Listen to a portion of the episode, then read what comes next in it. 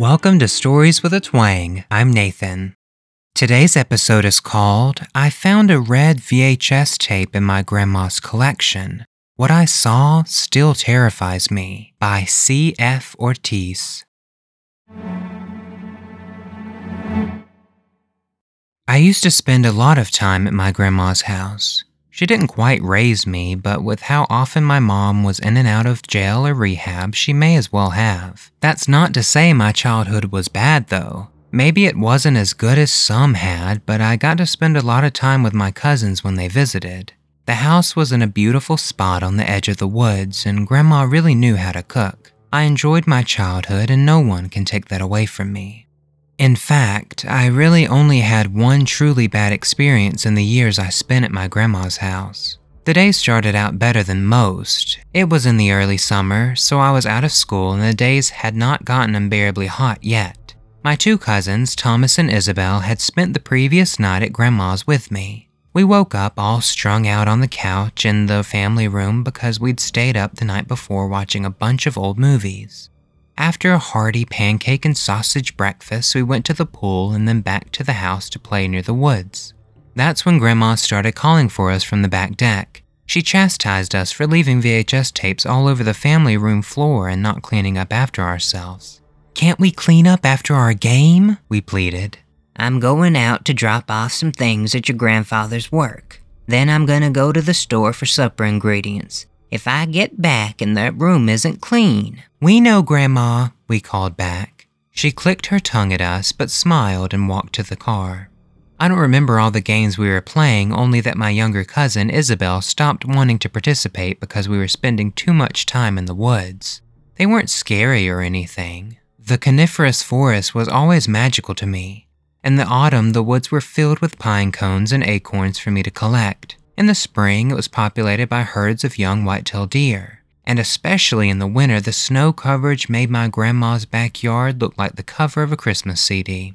Isabel loved the woods as much as Thomas and I did, but for some reason today she kept her distance. Regardless of our hesitation, we would have had it in anyway because soon dark gray clouds began to roll in from the hills.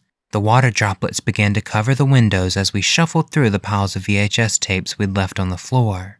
We hadn't watched most of them the night before, but like young kids do, we'd taken a bunch out and left them scattered looking for ones we could agree on. Isabel was only five and couldn't really read yet, so it was up to Thomas and I to match most of the tapes to their proper cases. In case you didn't grow up around them, most of the VHS tapes were black. That was the standard color. Occasionally, there would be some with the top strip a different color, and even rarer were the fully colored ones that we had. I say this not just to recall a bit of nostalgia from an age of simpler tech, but also to highlight why what happened next was so strange.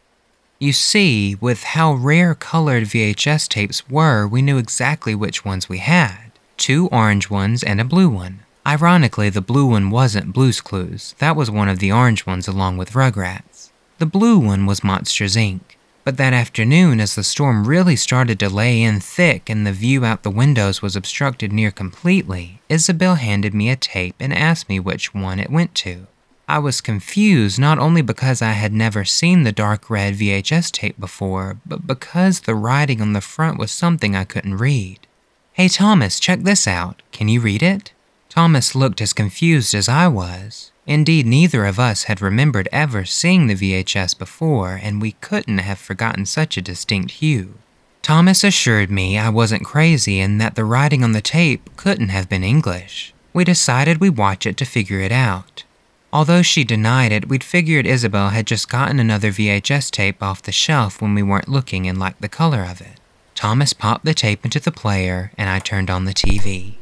At first, we thought it didn't work. The screen was just black, with the exception of the text on the edges of the screen, which suggested the tape was homemade. All the letters were in that weird writing, though, one that I was certain didn't even share the same alphabet as English.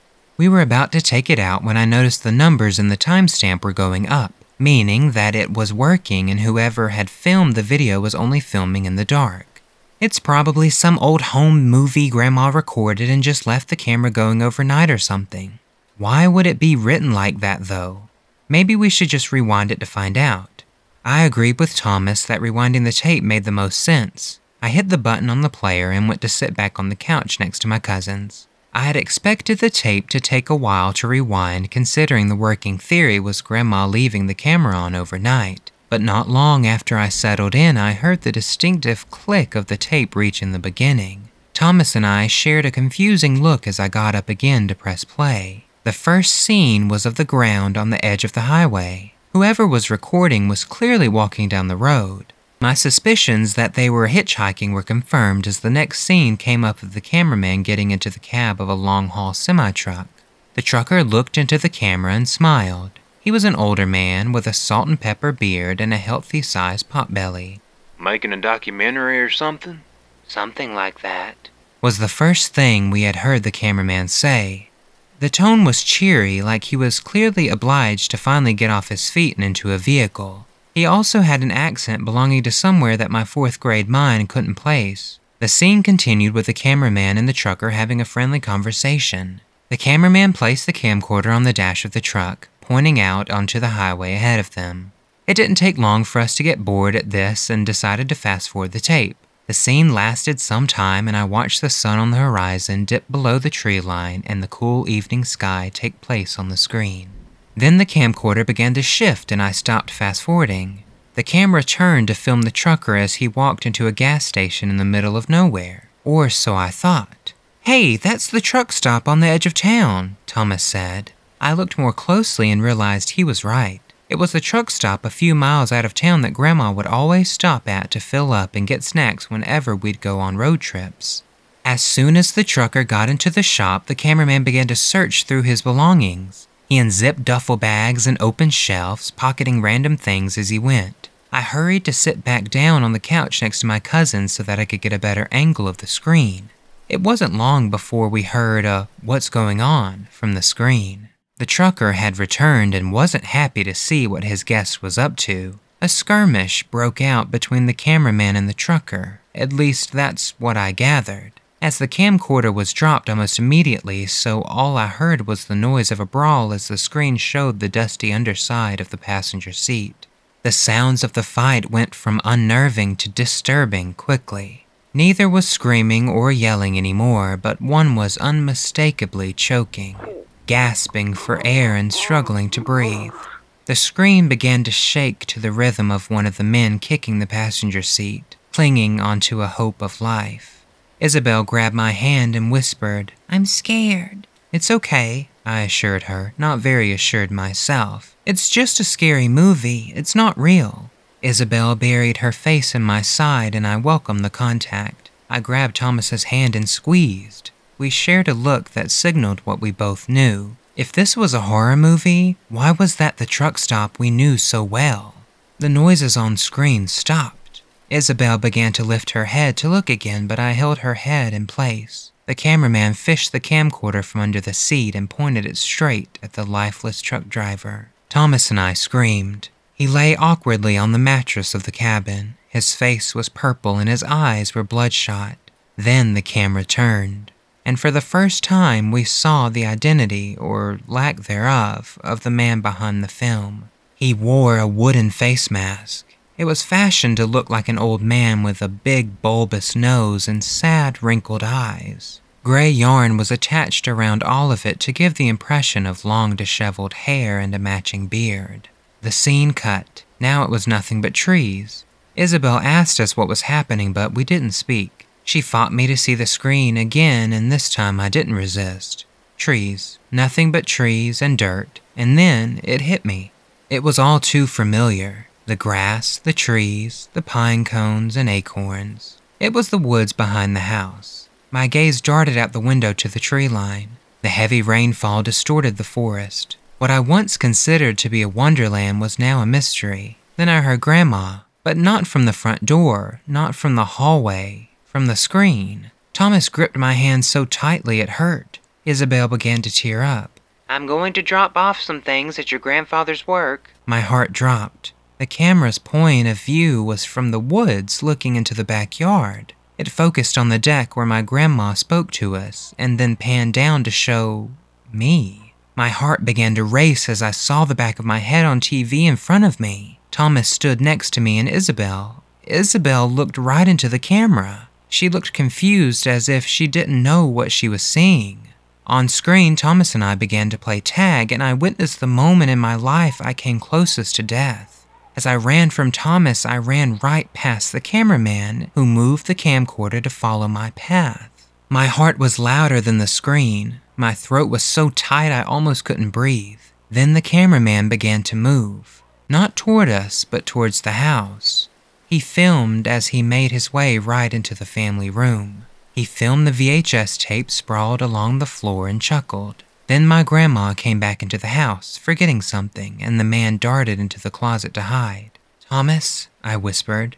He looked at me, and the same realization dawned on him. The screen was black, the same black screen that we saw when we first put the tape in. But worse than that, the closet he hid in was the same one I had been standing next to so many times today. Every time I got up to rewind or fast forward, I was only feet away. Thomas and I looked over at the closet now, and we saw the door ajar, and in the darkness, a wooden nose and frayed gray yarn. All I remember was screaming and running as fast as I could with Isabel and Thomas next to me. We hurried up to the second floor and then into the attic. We hid away in a crawl space and prayed the man wouldn't find us. After what felt like hours, we heard footsteps, the creak of movement up the old wooden stairs. I closed my eyes and sobbed. The door to the crawl space opened and we all screamed. What has gotten into you three? asked my grandma, and the whole world came back. We stumbled over our words explaining it to her. I doubt she understood, but she took our testimony seriously. Grandma opened the gun safe and pulled out one of her husband's rifles. Stay here and I'll be back. It didn't take her long. Once she was sure no one was in the house, she got us and had us recall our story on the couch of the family room. I think she believed us, but the police couldn't do anything. The closet was open, but there was no man in a wooden mask. The dark red VHS tape wasn't in the player, and no trace of him was found in the woods. It took a while, but life returned to normal. School was back in session before I knew it. Homework began to take more importance in my mind than that afternoon. Pretty soon it felt surreal, and as I got older, I began to doubt if what we saw was even real. Only three things told me that it was, though. Isabel and Thomas had always recalled the exact same scenario I had. When we got older, my grandmother had admitted that a murder had taken place at the truck stop not long before the incident. And the third thing happened most recently. I have it again. I'm now older, I live alone in a different town, but just this afternoon I got it. Outside of my door was the same dark red VHS tape. I have called the police, and in the meantime, I sit here writing this story down while simultaneously looking behind my back every few seconds. And at the same time, I can't help but glance at the old VHS player on my TV stand. I don't know if I should watch the tape. All right, everyone, that's it for this week's story. I would like to give a giant thank you to this week's incredible author, C.F. Ortiz. If you have any stories you would like me to read on the show, you can send them over to storieswithatwang at gmail.com. The show is on Facebook, Instagram, and YouTube at Stories with a Twang Podcast. It would mean an awful lot if you could rate and review the show wherever you listen, and don't forget to share with your friends and family as well. I hope you all have a wonderful week, and until next time, remember that a little twang goes a long way.